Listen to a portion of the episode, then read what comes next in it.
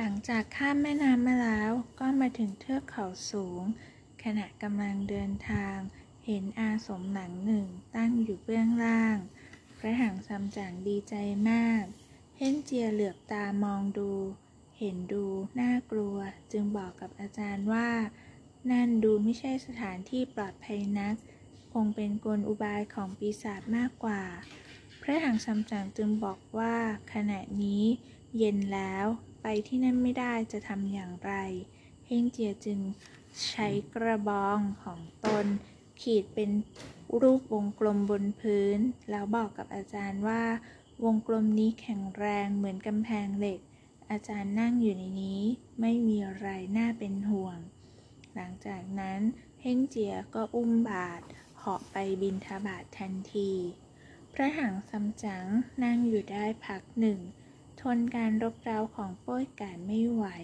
จึงบอกให้เก็บสัมภาระ แล้วพากันเดินไปที่อาสมนั้น เมื่อไปถึงก็ผูกม้าเอาไว้ใต้ต้นไม้สวยเจง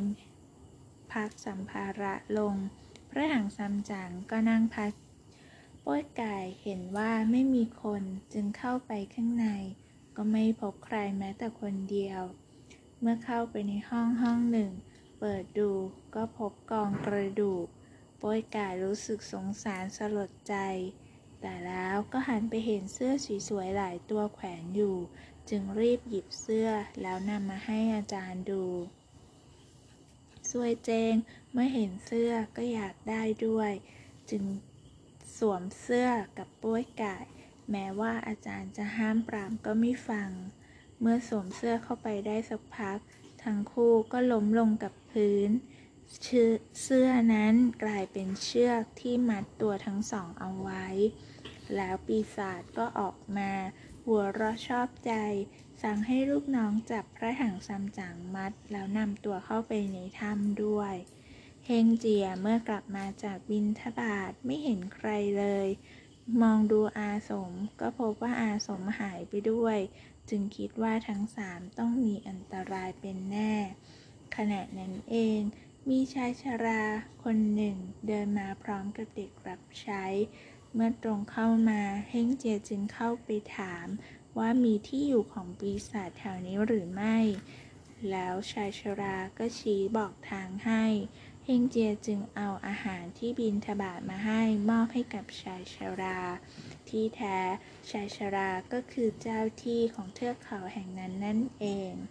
เฮงเจียวรีบติดตามอาจารย์ไปทันที เมื่อไปถึงที่หน้าถ้ำของปีศาจก็ตะโกนร้องท้า เจ้าปีศาจจึงหยิบอาวุธแล้วออกมาทันที เฮงเจียจึงบอกว่าให้ส่งตัวอาจารย์คืนมา แต่ปีศาจไม่ว่าอะไร ตรงเข้าต่อสู้กับเฮงเจีย สู้รบกันอยู่หลายสิบเพลงก็ยังไม่รู้แพ้หรือชนะ ปีศาจ จึงร้องชมเชยเฮ่งเจียว่า ยอดเยี่ยมนัก สมกับเป็นผู้รุกรานแดนสวรรค์ แล้วทั้งสองก็รบกันต่อไป เฮ่งเจีย เห็นท่าจะสู้ไม่ไหว จึงโยนพลองขึ้นไปในอากาศร้องว่าเปลี่ยน ในตอนนั้นกระบองก็กลายเป็นพลองมากมายหลายร้อยหลายพันอัน ไล่ตีปีศาจพลวันทำให้พวกปีศาจตกใจรีบหนีเข้าถ้ำ แต่หัวหน้าปีศาจไม่กลัว คว้าเอาห่วงออกมา โยนขึ้นไปกลางอากาศทำให้เหล่ากระบองของเฮงเจียถูกรวมเข้าเป็นอันเดียว เฮงเจียเมื่อถูก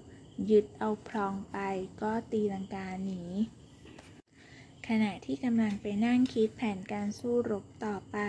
ก็นึกถึงคำของปีศาจที่บอกว่า ตนนั้นสมกับเป็นผู้รุกรานแดนสวรรค์ จึงคิดได้ว่าคงสายเจ้าปีศาจตนนี้คงจะมาจากสวรรค์เป็นแน่ เฮงเจียจึงรีบตีลังกาขึ้นไปเข้าเฝ้าเหง็กเซียนฮ่องเต้ กราบบังคมทูลเล่าเรื่องราวให้ฟัง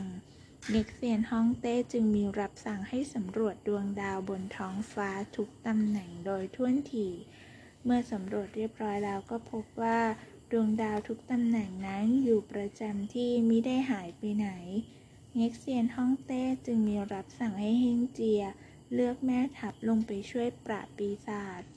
เฮงเจียคิดดูก็รู้ว่าแม่ทัพทั้งหลายนั้นยังด้อยกว่าตน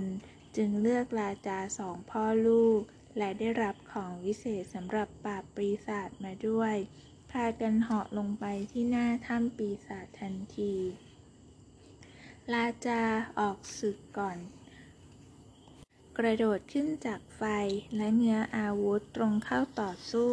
แล้วราจาก็จำแรงกายเป็นสามเสียนหกกรคว้าอาวุธหกอย่าง ฟาดฟันกับปีศาจ เจ้าปีศาจก็ไม่ได้หวาดกลัว ปลดห่วงของตัวเองออกมา แล้วรวบเอาอาวุธของราจาไปจนหมด ราจาจึงหนีกลับมาด้วยมือเปล่า แล้วมาปรึกษากับเฮงเจีย และพ่อของตน